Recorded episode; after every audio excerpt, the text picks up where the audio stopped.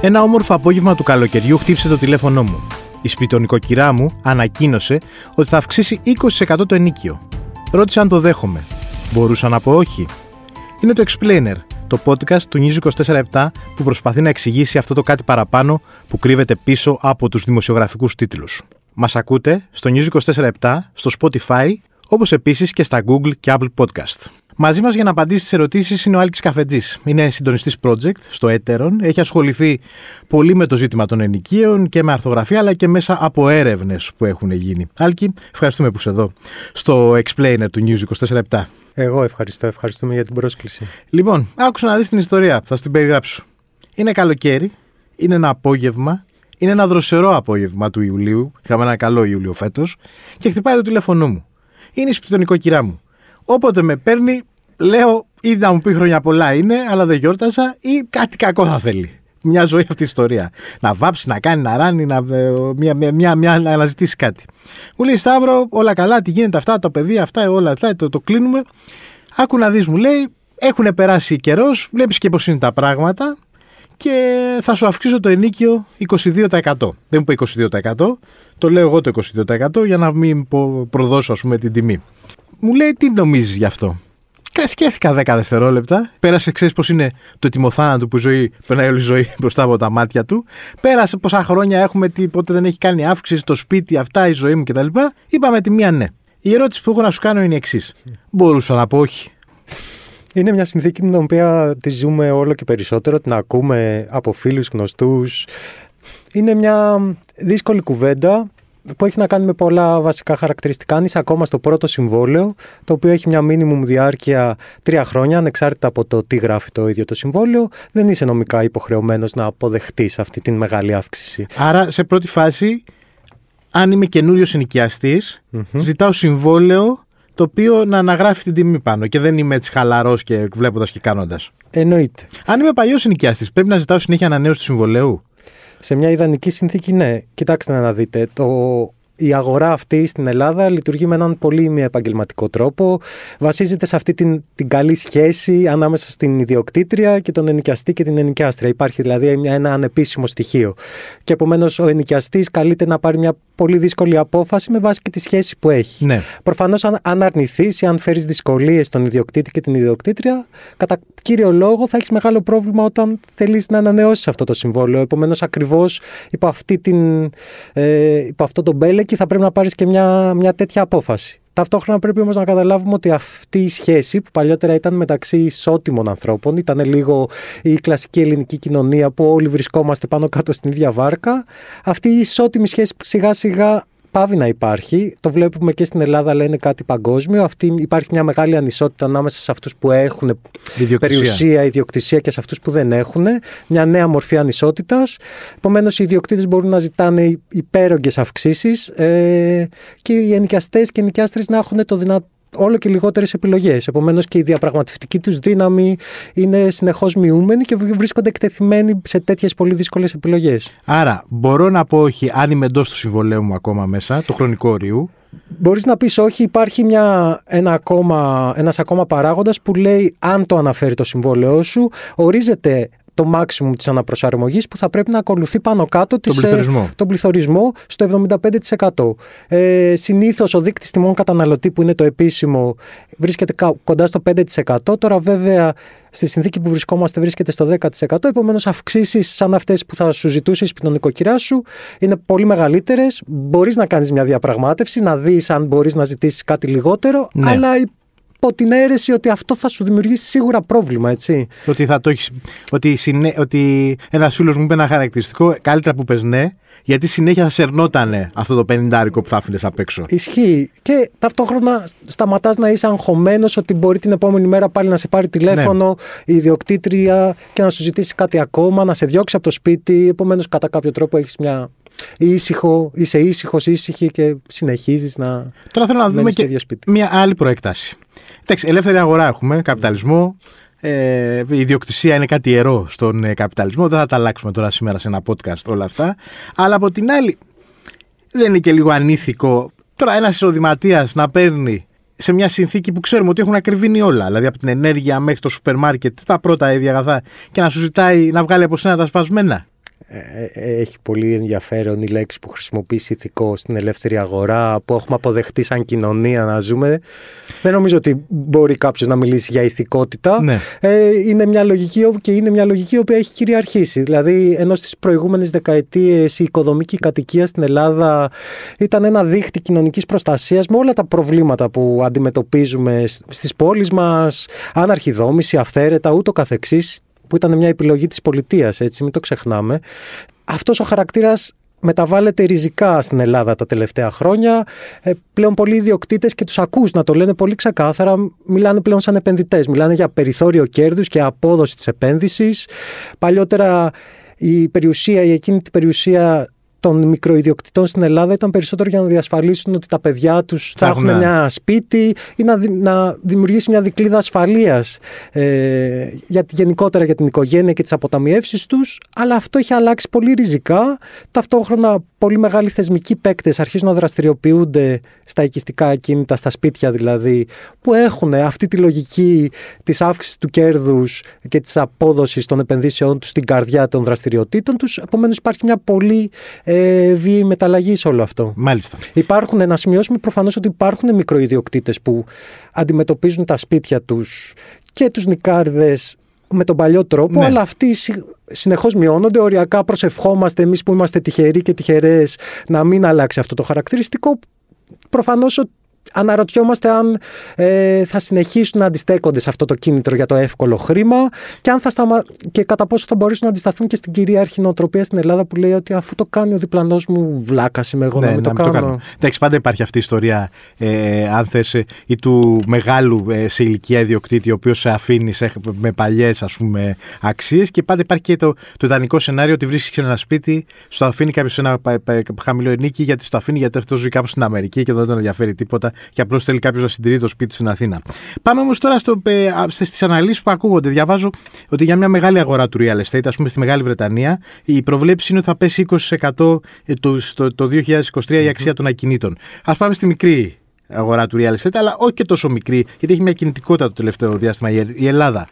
Υπάρχει και εδώ μια πρόβλεψη ότι θα υπάρχει το 2023 πάμε σε μια διόρθωση. Αυτό σημαίνει ότι θα με πάρεις στον νοικοκυρά μου του χρόνου το καλοκαίρι, πάλι σε ένα ωραίο δροσερό απόγευμα και θα πεις Σταύρο, ξέρεις τι, την κάναμε την αύξηση, τώρα θα σου μειώσω τον νίκη. Νομίζω είναι μια αρκετά επικίνδυνη, αν μου επιτρέπεις, κουβέντα. Είναι νομίζω ηλίου φαϊνότερο ότι κανένας ιδιοκτήτης, καμία ιδιοκτήτρια δεν πρόκειται να προβεί σε μια τέτοια συνθήκη όταν η οικονομία βρίσκεται σε τεράστιους ρυθμούς ανάκαμψης. Ε, για να συμβεί αυτό που, που λες, θα έπρεπε να υπάρχουν δύο πολύ βασικά κομμάτια. Ρύθμιση από την πλευρά της πολιτείας και ιδανικά δράση και οργάνωση των ενοικιαστών ενοικιαστριών. Ρύθμιση εννοείς πάγωμα των το, το, Πολλά και διαφορετικά κομμάτια που πρέπει να γίνουν. Υπάρχει υπάρχουν πολλές επιλογές και πολλές δυνατότητες για να παρέμβει η πολιτεία. Αυτή τη στιγμή στην Ελλάδα μιλάμε ουσιαστικά για μια τελείως αριθμιστή αγορά. Ξέφραγα ο Αμπέλη, επομένως είναι σχεδόν αδύνατο να υπάρξει και αυτή η μείωση. Πάλι δηλαδή έγκυται στην, ε, ε στην προσωπική δυνατότητα και την επιλογή ενός ιδιοκτήτη ή ιδιοκτήτριας να κάνει αυτό που, που λέμε αυτό το κομμάτι της αυτορύθμισης είναι σαν να μην αναγνωρίζουμε όλες τις μεγάλες αλλαγές που έχουν συμβεί την τελευταία δεκαετία στην ελληνική οικονομία. Είναι σαν να, να βλέπουμε το δέντρο και να μην βλέπουμε το δάσος. Έχουμε μια τεράστια εξάπλωση των βραχυχρόνιων μισθώσεων, παράγοντες που δεν είναι μόνο ελληνικοί, είναι και πανευρωπαϊκοί και παγκόσμιοι. Έχουμε όλο και πιο συχνά κερδοσκοπικές επενδύσεις στα ακίνητα. Έχουμε τους μικροϊδιοκτήτε, τις μικροϊδιοκτήτρε, οι οποίες ε, δυσκολεύονται να αντιμετωπίσουν ιδιαίτερα στην περίοδο της μεγάλης οικονομικής κρίσης τα μεγάλα έξοδα που ε, είχαν να αντιμετωπίσουν, το πάγωμα της οικοδομικής δραστηριότητας και γενικότερα ένα πολύ μειωμένο βιωτικό επίπεδο της ελληνικής κοινωνίας.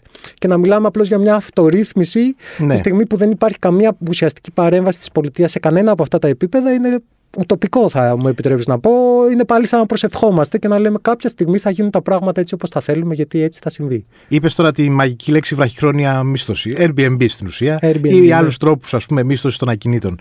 Ε, OK, okay, μπορούμε να πούμε ε, στην Αθήνα, στα αστικά κέντρα, τα μεγάλα, ότι γύρω από το κέντρο τους, στο κέντρο τους και γύρω από το κέντρο, υπάρχει με ένα ξεχείλωμα. Και το παρατηρούμε αυτό, μπαίνοντας και μόνοι μας πλατφόρμες, κάποια φορά από χάζι να δούμε τι γίνεται. Ε, αυτό γιατί συμπαρασύρει ολόκληρη την αγορά ενοικίων. Γιατί θεωρείτε, μήπως είναι και μια εύκολη δικαιολογία, υπάρχει το Airbnb, αυξάνω το νίκη; Πρώτα, να σημειώσουμε ότι όλες αυτές οι αυξητικές τάσεις γύρω από τα ενίκια δεν οφείλονται μόνο στις βραχυχρόνιες μισθώσεις. Ναι. Ε, οι βραχυχρόνιες μισθώσεις νομίζω είναι το πιο φανερό κομμάτι της όλης διαδικασίας. Και αν θέλεις, είναι αυτό που άλλαξαν, άλλαξε την οτροπία του, του μικροϊδιοκτήτη και της μικροϊδιοκτήτρια, ότι η ακίνητη περιουσία ε, μπορώ να βγάλω πάρα πολλά χρήματα. Ναι.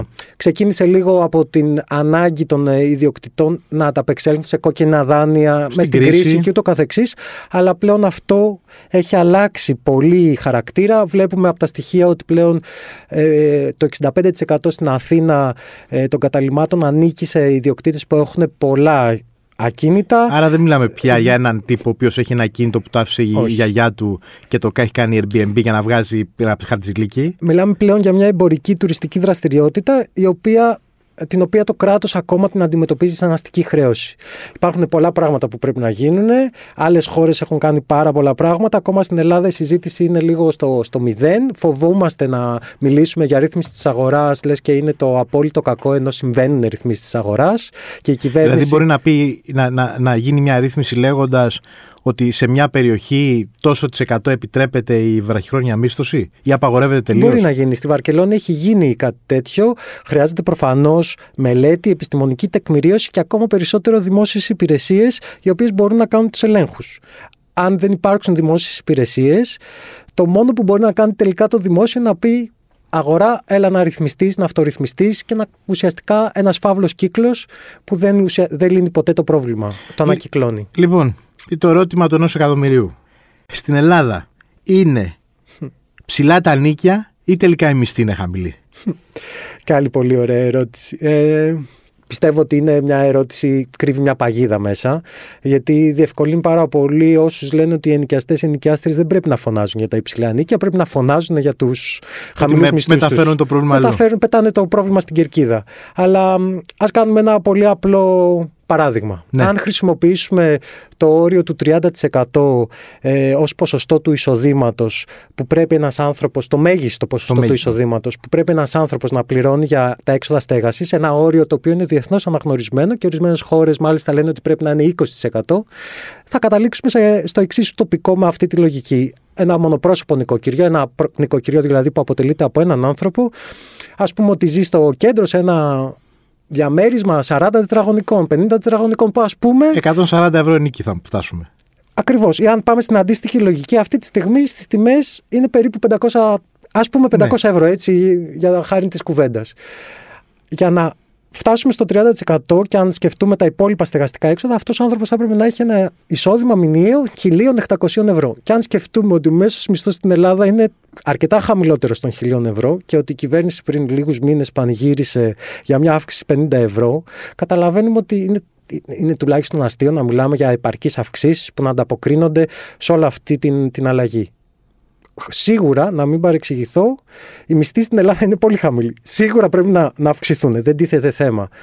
Αλλά αυτό δεν σημαίνει ότι δεν πρέπει να αντιληφθούμε το τεράστιο πρόβλημα που συμβαίνει με τις αυξήσεις των ενοικίων και όλες οι πλευρές να σηκώσουν τα μανίκια τους και να σταματήσουν να ρίχνουν τον μπαλάκι στην κερκίδα.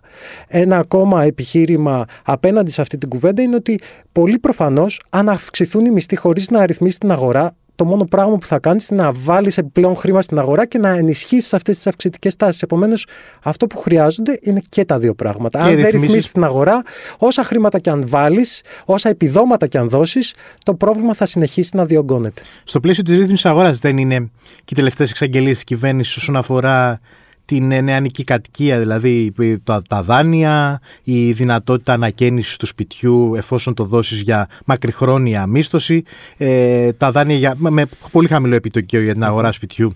Ε, πολύ, εγώ ε, να σου πω τη γνώμη μου, θεωρώ ότι είναι μια αρχή αυτό σε πρώτη Άλλοι κριτικάρουν ότι στην ουσία ε, είναι πολύ ε, λίγα τα λεφτά που δίνονται και βοηθάνε και ένα πολύ μικρό ας πούμε, ποσοστό του πληθυσμού. Δηλαδή είναι μόνο για 10.000 άτομα με συγκεκριμένα ηλικιακά χαρακτηριστικά και σε συγκεκριμένη. ότι να πας και σε συγκεκριμένες γειτονιές στην ουσία, βρίσκοντας και παλιά σπίτια που με τις τιμές που είναι σήμερα, σίγουρα ένα σπίτι για να ανακαινιστεί παλιό γκρεμίδι κτλ. 150.000 ευρώ μπορεί να μην φτάνουν για τίποτα. Και να το αποκτήσεις και να το ανακαινήσεις μαζί. Ναι. Κοίτα να δεις. Εξαρτάται πάντα που βάζουμε τον πύχη, έτσι. Ε, και γενικότερα νομίζω η ελληνική κοινωνία έχει μάθει να βάζει τον πύχη πάρα πολύ χαμηλά. Αν, ε, παραδείγματος χάρη, θέλουμε να, ε, να δούμε μόνο το γεγονός ότι η κυβέρνηση επιτέλους ασχολήθηκε με ένα πολύ μεγάλο κοινωνικό πρόβλημα, μπορούμε να το πανηγυρίσουμε και να πούμε ναι, μπράβο, συγχαρητήρια. Αν όμως αρχίσουμε να αξιολογούμε ουσιαστικά όλες αυτές τις εξαγγελίες, θα δούμε ότι είναι σαν να μια σταγόνα στον ωκεανό ή ακόμα χειρότερα η κυβέρνηση μοιάζει σαν να πιστεύει ότι αν ρίξει ένα βοτσαλάκι στον ωκεανό θα μπορέσει να αλλάξει τον ίδιο τον ωκεανό. Ο ωκεανός στην, στην περίπτωση αυτή είναι η ίδια η αγορά. Ναι. Ουσιαστικά η κυβέρνηση μέσα από τις εξαγγελίες λέει θα σπαταλήσω χρήματα, χρήματα τα οποία είναι δικά μας χρήματα, ε, σε μεγάλο βαθμό προέρχονται από ε, όλες τις φορές ιδιωτικών υπαλλήλων που εδώ και χρόνια έμειναν αδιάθετες, αχρησιμοποιητές και τώρα ήρθε η ώρα να χρησιμοποιηθούν. Και πιστεύει η κυβέρνηση ότι σπαταλώντας χρήματα μπορεί πολύ εύκολα να αλλάξει μια αγορά η οποία λειτουργεί με πολύ διαφορετικούς κανόνες χωρίς να κάνει τίποτα για να δημιουργήσει ένα δημόσιο το οποίο θα είναι ιδιαίτερα ισχυρό και θα μπορεί να παρακολουθήσει όλες αυτές τις αλλαγές. Ε, με άλλα λόγια, χωρίς δύσκολες αποφάσεις που θα μιλάνε για ρυθμίση της αγοράς και ένα δημόσιο το οποίο θα είναι επαρκώς τελεχωμένο με, με επιστημονικά στελέχη και ούτω καθεξής, δεν δεν νομίζω ότι μπορεί να υπάρξει ουσιαστική αλλαγή και να προστατευτούν οι πιο ευάλωτες ομάδες, που αυτή τη στιγμή είναι όλο και πιο αυξανόμενες. Μιλάμε οριακά για ε, ε, την πλειοψηφία των ενοικιαστών ενοικιαστριών. Έτσι.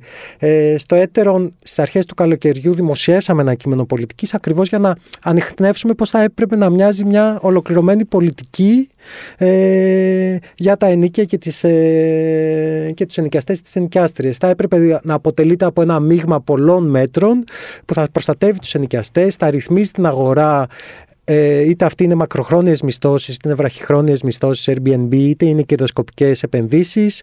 Θα δίνει κίνητρα, επαρκή κίνητρα στους μικροϊδιοκτήτες για να κρατάνε τα σπίτια τους στις μακροχρόνιες μισθώσεις. Ε, θα δημιουργεί ένα πλαίσιο επιτέλους για το πώς μπορούν μη κερδοσκοπικοί φορείς να δημιουργηθούν στην κατοικία, κάτι που στην Ευρώπη υπάρχει, αλλά στην Ελλάδα για άλλη μια φορά η συζήτηση είναι πολύ περιχαρακωμένη και δεν επιτρέπεται καν να το συζητήσουμε. Είναι σαν να μιλάμε για ουτοπία, ε, επομένως καλύτερα να μην το ακουμπήσουμε. Υπάρχουν πράγματα που πρέπει να γίνουν. Δυστυχώς οι εξαγγελίες της κυβέρνησης ε, βάζουν τον πύχη πολύ χαμηλά. Δεν μιλάνε για τίποτα από όλα αυτά. Επομένως, έχουμε και πάρα πολύ δρόμο να διανύσουμε. Μάλιστα. Ευχαριστούμε πολύ. Εγώ ευχαριστώ. Να είστε καλά. Αυτός ήταν ο Άλκης Καφετζής από το Ινστιτούτο Ερευνών Έτερων. Ακούτε το Explainer του News 24 στο Spotify, στο Google και στα Apple Podcast.